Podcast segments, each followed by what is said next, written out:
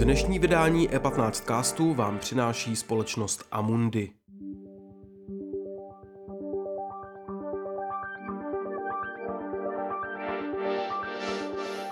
Dobrý den, jsem Jiří Špičák a vy posloucháte E15 cast, krátký podcast o velkých proměnách biznesu. V dnešním vydání E15 castu jsme se spojili s redaktorem E15 Lukášem Vojáčkem, který vyrazil na polskou-ukrajinskou hranici a v krátkém rozhovoru nám řekl, jak jsou na tom tamní váleční uprchlíci a jakým způsobem je teď nejlepší pomáhat.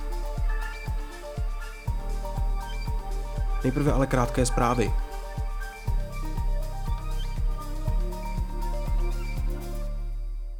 Ruská invaze na Ukrajině vyvolává obavy z dalšího růstu cen potravin, především těch na bázi obilovin.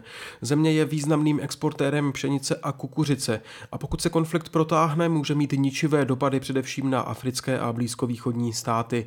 Cena pšenice už teď v reakci na ruskou invazi vystoupala nejvýše od roku 2008. Státy Evropské unie se shodly na sankcích proti Bělorusku za jeho podíl na ruské invazi na Ukrajinu, sdělil diplomatický zdroj.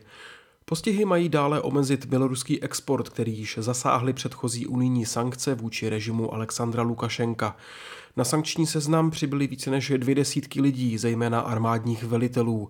Opatření míří také na bankovní sektor. Cena železné rudy s dodáním v květnu na čínské komoditní burze Dalian ve středu vzrostla o 5,9%, což je nejvíc od poloviny února. Čína jako přední světový výrobce oceli spotřebuje přes miliardu tun železné rudy ročně. Více než 80% z toho dováží. Další zprávy o válce na Ukrajině najdete v našem online zpravodajství na e15.cz. Teď se přesuneme do Polska za Lukášem Vojáčkem. Já už tady vítám redaktora E15 Lukáše Vojáčka. Lukáši, ahoj. Ahoj Jirko. Eh, na kterém jsi teď místě? Tak eh, já jsem teď momentálně v Přemyšli, což je polské město vzdálené asi 12 kilometrů od eh, hranic s Ukrajinou. A vlastně včera jsem strávil skoro celý den, asi od 6 od rána až skoro do 10 do večera v Medice, přímo vlastně na tom hraničním přechodu, přes který teď momentálně přichází vlastně většina prchlíků z Ukrajiny do Polska. Dá se říct, jestli tě eh, překvapilo něco na tom místě, něco, co bys z těch mediálních zpráv, tak jak jsou nám filtrovány, nečekal, co bylo jiné, když jsi byl přímo konkrétně ty osobně na místě? No já myslím, že jsem byl překvapený hlavně pozitivně, protože v médiích jsem různě viděl proudí, eh, proudí do mediky a eh, nemají kam jít. A jako překvapilo mě, že opravdu ta situace tady je poměrně jako dobře zorganizovaná. Je tady spousta dobrovolníků a eh, opravdu jako působilo to na mě, že, že, že to tady je jako dobře zorganizované, že tady ty uprchlíci, když přijdou nebo přijedou, tak okamžitě dostanou jídlo, oblečení, můžou si zajistit odvoz někam dál takže v, to, v tomhle smyslu jsem byl překvapený spíš pozitivně. No. Měl jsi ty sám možnost se bavit přímo na místě s lidmi. Ty jsi nám eh, včera psal, že jsi jim zajišťoval, nebo že jsi se zapojil do té pomoci a zajišťoval si jim nějaké potřebné věci, tak bavil ses konkrétně s někým na místě? Ano, určitě jsem se zapojil do rozhovoru eh, s různými lidmi. Samozřejmě, eh, jako zase, sice řekl jsem, že ano, že situace je jako pozitivnější, než se to zdá, že, že se tady eh, jako je o ně dobře postaráno, ale zase na druhou stranu přeci jen jsou to jako lidi, kteří utíkají před válkou, jako není úplně, ne, nebyl na to úplně příjemný pohled vlastně, že, že přicházejí prostě tady ty lidi, kteří jsou vyčerpaní, prostě promrzlí, eh, čekají prostě tam třeba několik hodin v mrazu eh, na, na odvoz, takže samozřejmě to je taková věc, která asi nikoho nenechá chladným, takže jsem se taky snažil trošičku zapojit do pomoci tam vlastně ještě s jedním dobrovolníkem, který měl auto, tak jsme jim tam eh, přivezli ještě nějaké potraviny, nějaké věci na zahřátí a tak podobně. Eh, taky mě trošku překvapilo vlastně, že, že z Ukrajiny neodcházejí jenom eh, etničtí Ukrajinci, ale vlastně dal jsem se tam třeba i do řeči s jedním mladíkem z Afganistánu, který mi právě vyprávěl svůj příběh, že vlastně utíká před válkou už po druhé, že před dvěma lety přišel do Kijeva, vlastně, že utekl před válkou v Afganistánu a teď musí utíkat znova prostě do Polska, takže určitě, určitě byl to jako silný zážitek. V Česku, jak jsem zachytil, je docela velká vlna solidarity a spousta lidí na vlastní pěst se vydává na ty hranice.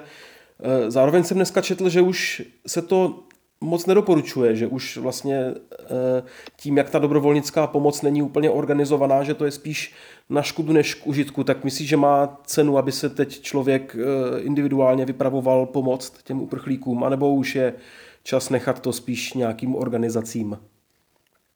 No, myslím si, že určitě, než se člověk někam vypraví, že je dobré se poradit eh, s profesionály, prostě kontaktovat člověka v tísni nebo nějakou profesionální humanitární organizaci a poradit se s nima, co poslat, kam poslat, eh, kam to případně odvést. Já si myslím, že není úplně jako vyloučeno, jako že, že by člověk nemohl pomáhat sám o sobě, ale je určitě jako dobré mít tu znalost, jako vědět, kam přijet, co udělat, že nám se třeba i, přestože jsme tady na místě, tak se nám právě i včera večer stalo, že jsme ještě jim tam vezli nějaký, nějaký deky, nějaký potraviny a ty dobrovolníci nám říkali, už nám nic nevoste, my prostě tady toho máme fakt hromadu, jo, ty, ty, pro ty lidi, co už jsou tady v Polsku, tak tak je toho dost. My teď hlavně řešíme, jak ty věci dostat na Ukrajinu, protože tam ty lidi stojí, vlastně na té ukrajinské straně ty lidi stojí ve frontě, je jim tam zima, nemají si kde dobít telefon, takže my prostě potřebujeme ty věci dostat tam.